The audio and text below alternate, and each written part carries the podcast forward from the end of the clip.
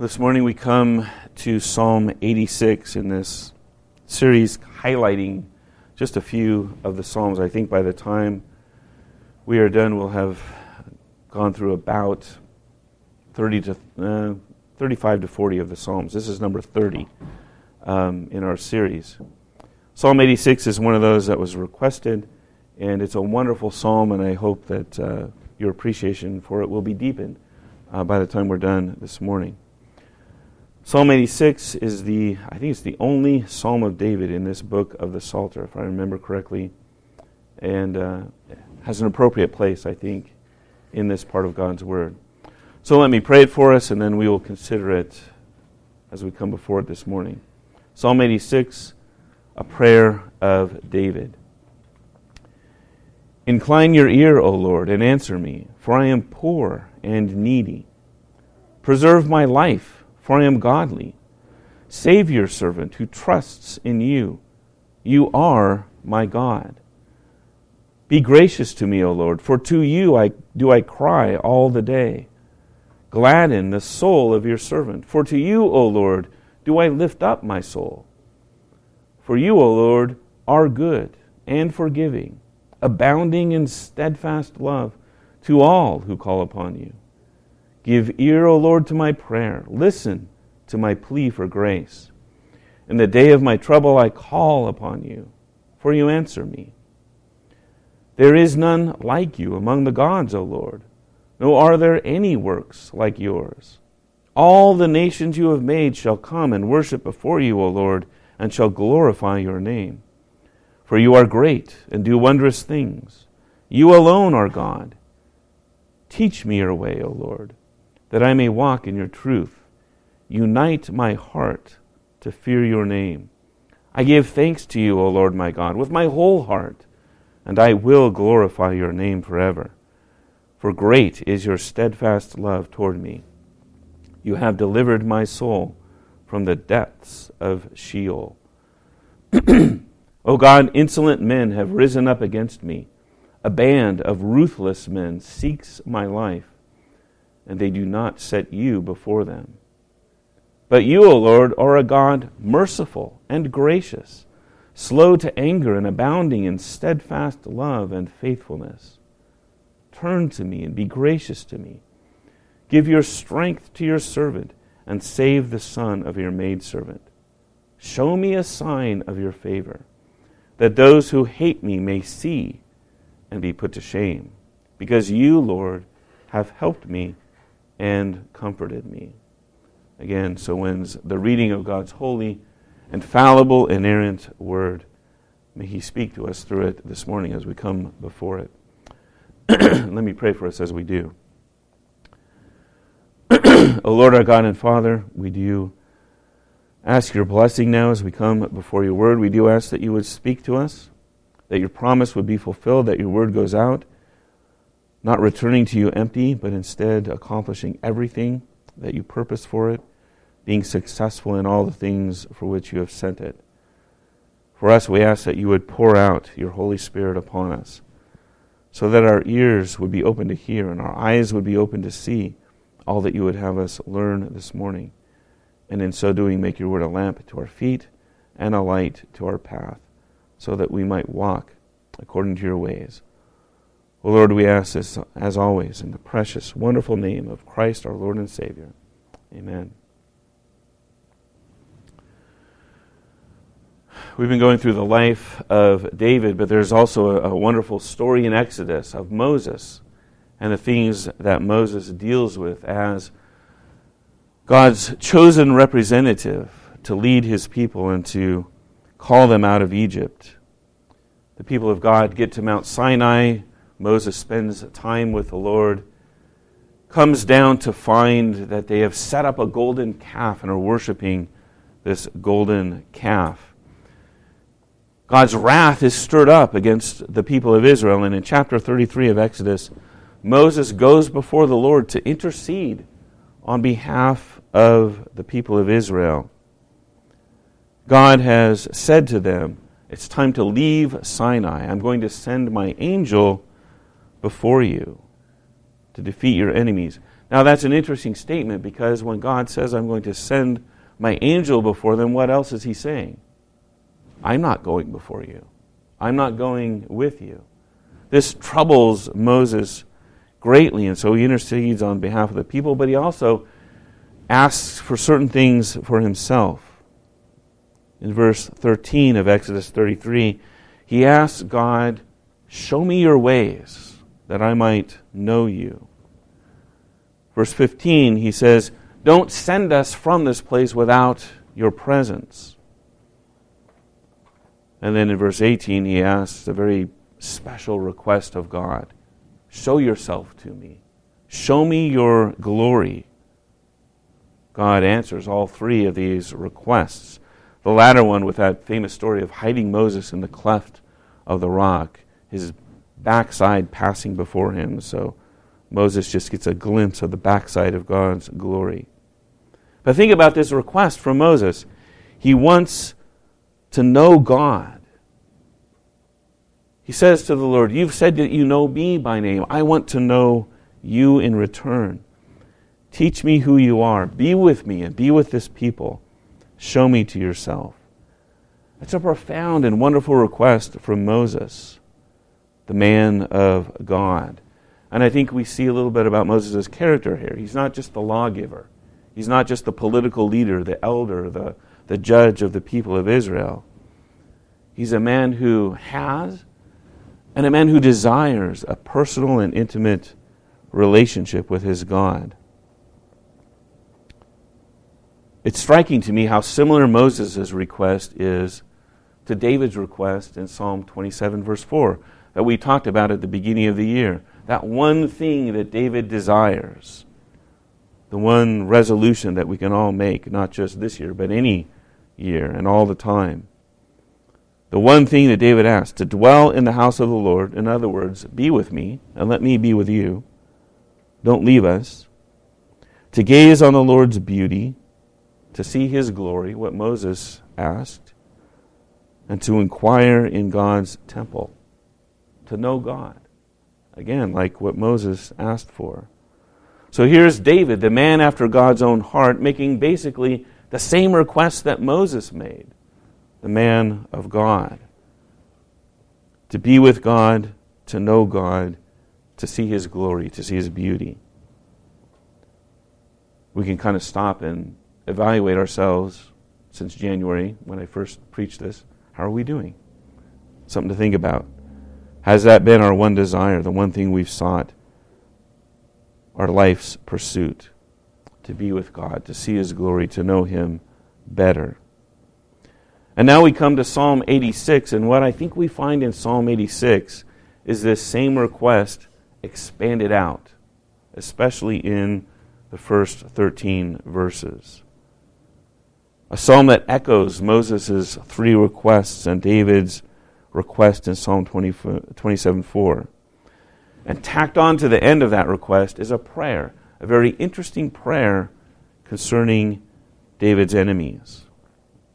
So, one way to look at this psalm is just divide it into those two parts David's three part request to know God, and David's prayer about his enemies.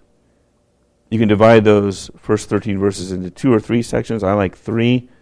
Verses 1 to 7, David's prayer and, and reflection on his relationship with God. God near him, God with him. Verses 8 to 10, the the glory and beauty of God that David celebrates. And then in verses 11 to 13, David's desire, his request to know God. Again, those three basic elements to know God, to be with Him, to see His glory, to see His beauty. I want to look at the psalm broadly, the, the, the two parts David's prayer to God for himself and the reasons for it in verses 1 to 13.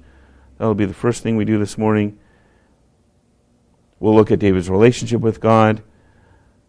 But then the second part, look at verse, uh, verses 14 to 17. David's prayer and his request concerning his enemies. There are reasons for both prayers. Some of the commentators counting up all the requests and all the reasons David gives in here count up 15 requests, 17 requests. I'm not going to enumerate them or count them or list them. That'd be a good exercise for you this afternoon, for your Sabbath, or later this week. Um, but I will say this this is an example of what uh, Spurgeon often talks about in the Psalms. He calls them arguments. One of the things we can learn from David in the Psalms is how to give reasons to God for the things that we're asking Him for. David does this in abundance in this psalm. I'm asking for this, and here are the reasons why. And if we can learn that, we can learn to ask God for the right things. We know if we ask God for what He wants to give us, we're going to get what we ask for. So we might as well learn that lesson. Keep an eye out for those kinds of things in this psalm.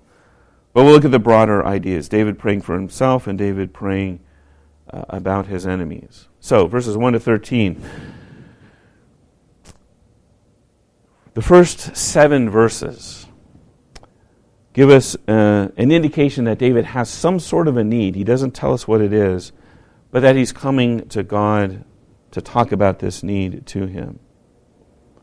Look at how David expresses things in the first seven verses. He tells God he needs an answer from him in verse 1.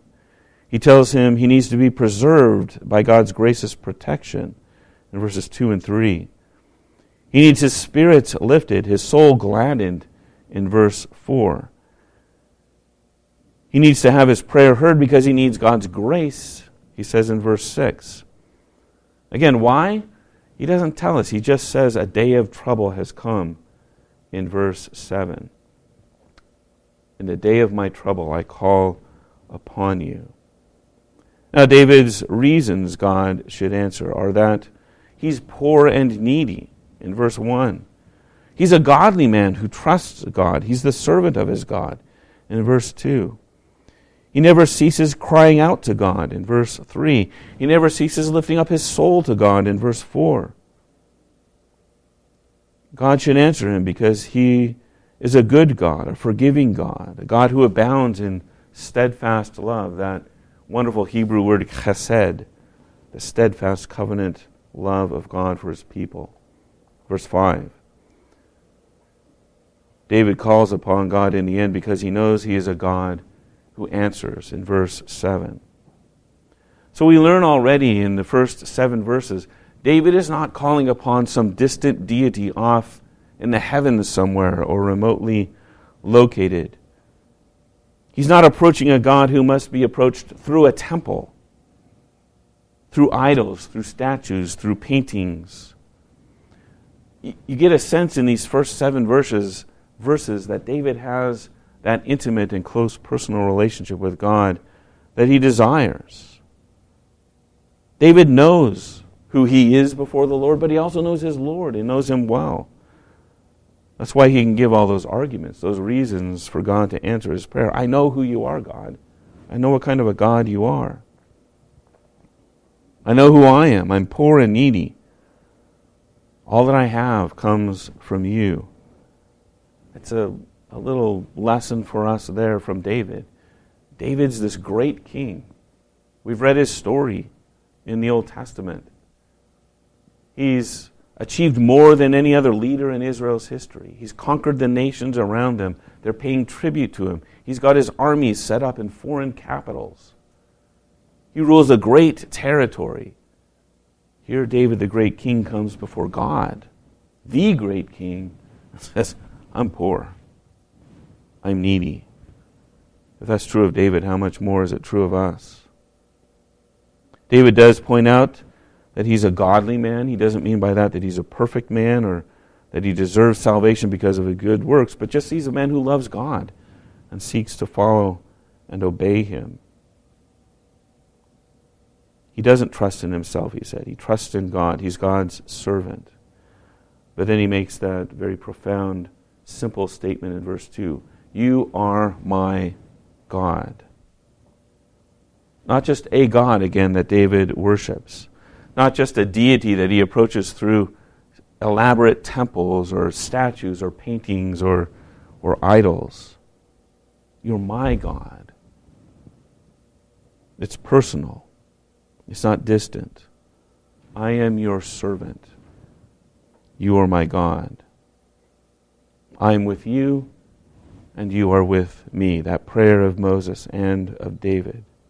He has a, a, a trouble. We don't know what it is, but he's calling upon God. But, but before disclosing that need, and here's something that's a lesson for us before disclosing this need, he reminds himself and he reminds God of the relationship that he has with them. David has a profound, wonderful relationship with God. We also do by grace and through faith in Christ. That closeness of relationship between David God results in something in verses 8 to 10, and that is praise. If I have this close relationship with this great God, how can I not burst out in praise? David is with God, and because he is with God, he sees God's glory. That is the way it is with us and with God. Praise can't be remote, it can't be distant, it can't be through something or even someone else. It has to be personal, it has to be mine. It has to be founded upon and well up from the relationship that we have with God. David says, You are my God. Is he your God? That is necessary. We must be his servants. And if we are, we can't help seeing God and who he is to transition to that personal, profound, wonderful praise. It's why we worship the way we do as Reformed Protestants. We don't need temples, we don't need elaborate buildings. We don't need idols. We don't need statues. We don't need paintings. We have God Himself. And so we come to Him personally, together. We have that privilege. We're told in the New Testament we have this incredible privilege to freely and boldly approach the throne of grace. I don't need the Parthenon. I don't need a cathedral. I have God. Do you have God? David has God. What a wonderful thing that is. But it also, this worship can't be through other people. I can't worship God through someone else, through a priest, through a, a, a, a professional worshiper, a choir, a praise band. Now, these things can be helpful, they can be aids, but you don't worship God through me. You better not.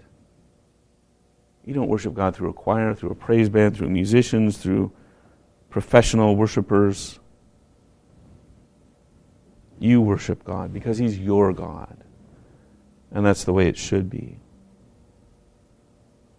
That's why we worship the way we do. That's why our service is set up the way it is. God speaks to us in the call to worship, the readings of the Word, the words of assurance, the Old and New Testament readings, the sermon, the sacraments, and we respond. We sing, we pray, we give praise, we give offerings.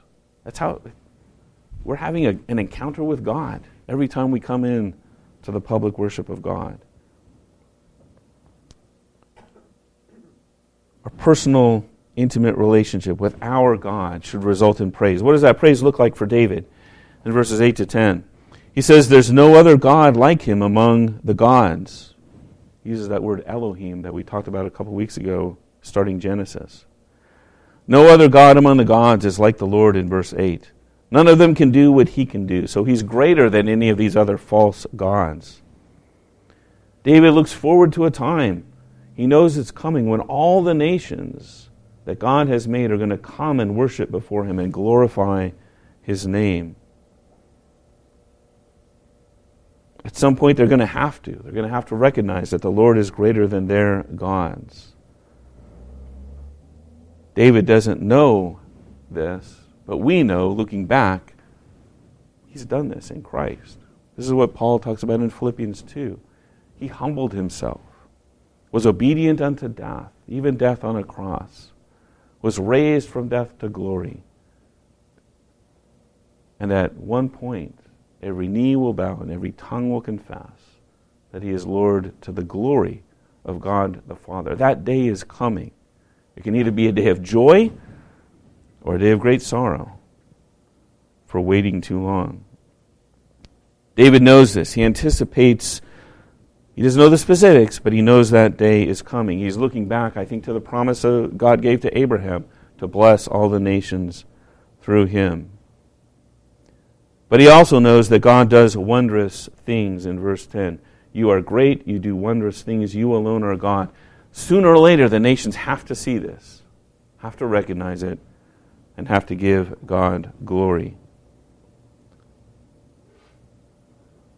In Psalm 27 4, David prayed to see the beauty and glory of God, and here he gives God praise for that beauty and for that glory, and looks forward to the, the day when all nations will do the same. Well, now we finally come to God's or David's request for himself. There's two requests, one for himself, one about his enemies. In his day of trouble, this is David's request for himself. Verse 11 Save me, protect me, deliver me, rescue me? No. He says, Teach me your way. Teach me your way. You know, when we pray for salvation and rescue for God, we, our thoughts are often very different. I remember a, a relatively young father, I remember, who was, who was dying, and he wanted to be rescued from his disease because he wanted to raise his kids. Why, God, are you doing this to me? I have young children to raise. And looking back on it, that was a natural request. I'd probably do the same thing if I was lying on my deathbed with young children. But that's not what David asked for. Save me so I can raise my kids, so I can love my wife. Save me so I can continue the work that you've given me to do in the church or for my family or in my calling at work or school or wherever I might be. Save me so I can do more for you, God, is implicitly what we're saying.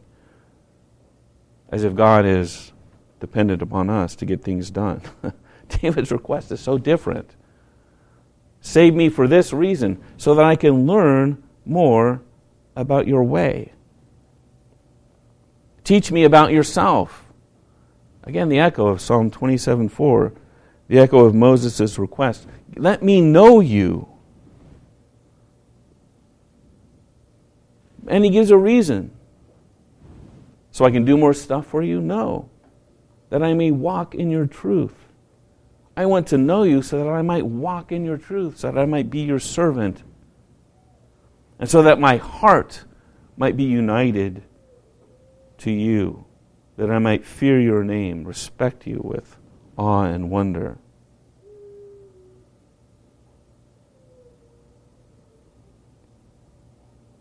David does this in verses 12 and 13. He follows through on his request. He resorts to praise again when he considers how God might answer this request. He gives thanks in advance with his whole heart in verse 12. Resolves to glorify his name forever. Acknowledges that his steadfast love is great towards David. That God has even delivered him from the depths of Sheol, the place of the dead, the grave. Again, this is what an intimate relationship with God looks like. It's not these paroxysms, if I can put it that way, of, of emotional praise and outburst. It's just simple recognition of what God has done for me and how awesome His work on my behalf has been. You're my God. You saved me. Of all the people in the world, you saved me. Teach me more. I want to know more. I want to follow you more.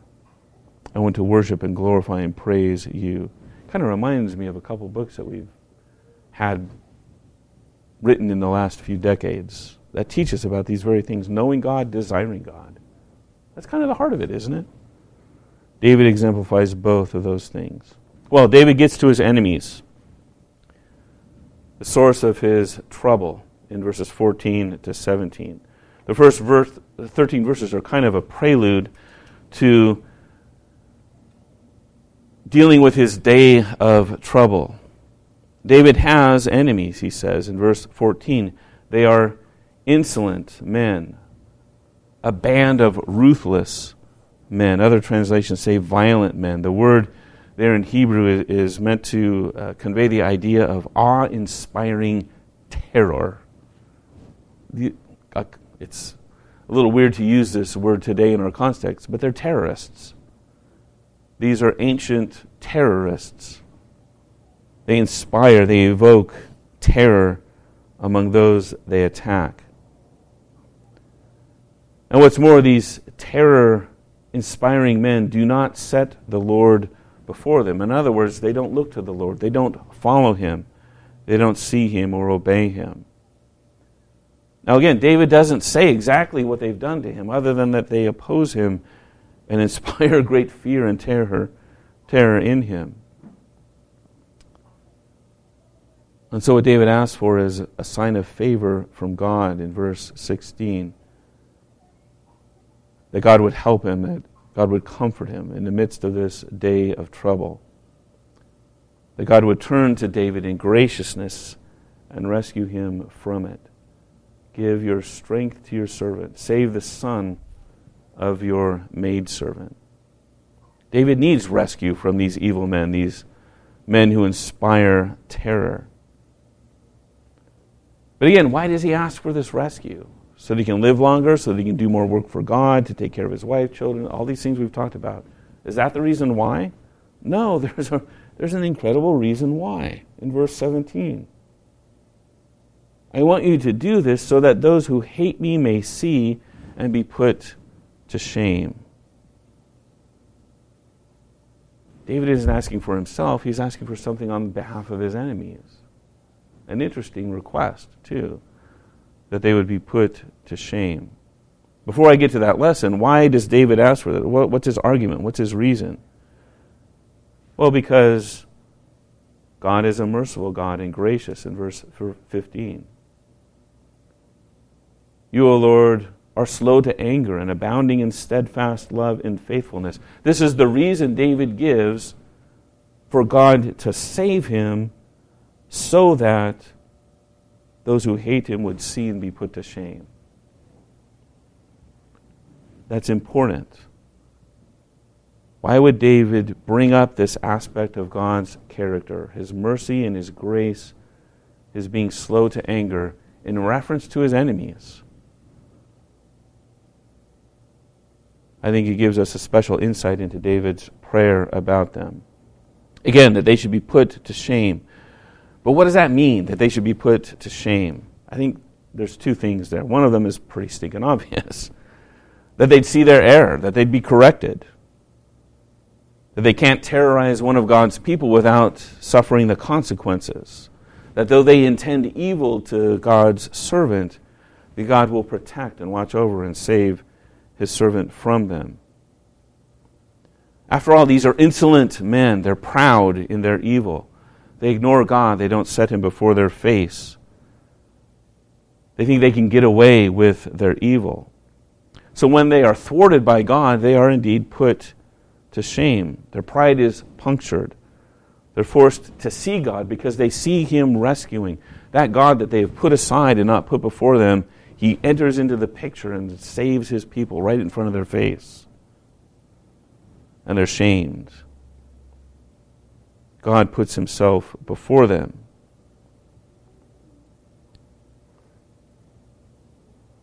But I think there's another meaning to being put to shame here. And it's, it comes from that description of God, the why behind his request, the argument that he places before God. Why should you do this, God? Because you're merciful and gracious, slow to anger, and abounding in steadfast love and faithfulness. To whom? To David, for sure. David needs God's mercy and grace. He has his abounding, steadfast love and faithfulness. But there's nothing in this psalm that indicates that God is angry with David. So, why does he ask? Why does he refer to? Why does he bring up this characteristic of God that he is slow to anger? And I think it's because in the end, God is asking, David is asking God to shame these men so that they will see their error and appeal to the God who is slow to anger and abounding in steadfast love. Set yourself before them so that they might be shamed and hopefully turn to you in repentance and faith. That's not obvious in the text, but I can't think of another reason why God, or why David, would appeal to God's characteristic of being slow to anger. Don't be angry with these men, but show yourself to them in rescuing me so that they might be put to shame. I don't think David is just praying against his enemies. I think he's praying for them. And if I'm right, if this is true, it's another profound and, and I think beautiful demonstration of David's close relationship to God. This God who seeks repentance and faith from all mankind. A God who abounds in love, who is gracious and full of mercy, a, a repeated theme of this psalm. And this relationship that David has with God leads him to pray for exactly what Jesus is telling the crowd to do in Luke 6 be good to your enemy. Shame them so that they might see you, prays David.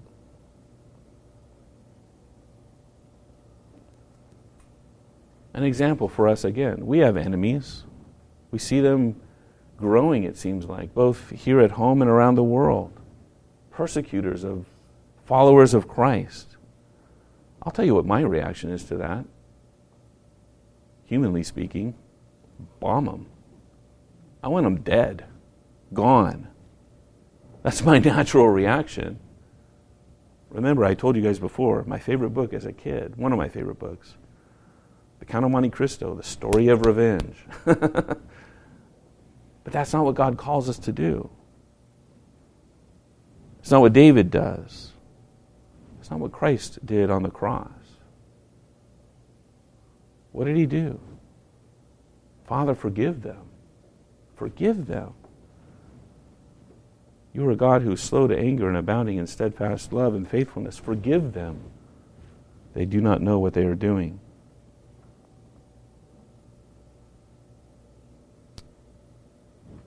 Who are your enemies?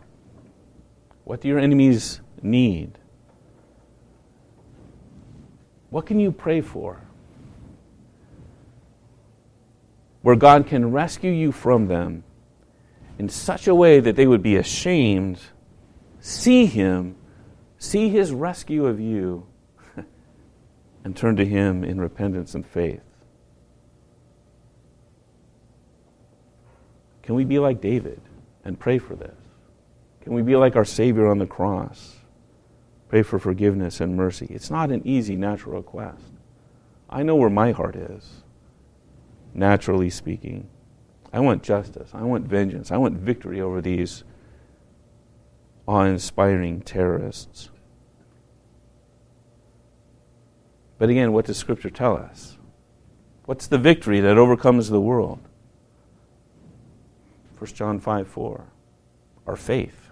Our faith our relationship with God, our praise of His glory and His beauty, our desire to know Him better. Our faith is the victory that overcomes the world. David wants to glorify God. He wants the nations to glorify God. And I think in the end, he wants his enemies to be shamed so that they too will join in glorifying God. And again, can we desire? Can we hope for anything less?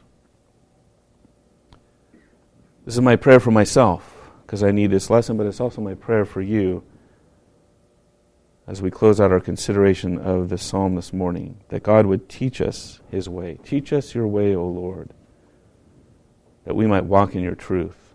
Teach our enemies your way, that they might walk in your truth. You brought us to Christ. Rescue us, save us, show us your favor, help us, comfort us, but also use us as your instruments to bring our enemies to Christ as well. Let me pray for us.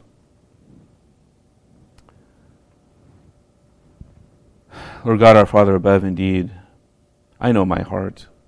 And I don't think the hearts of my brothers and sisters here this morning are any are all that much different from mine.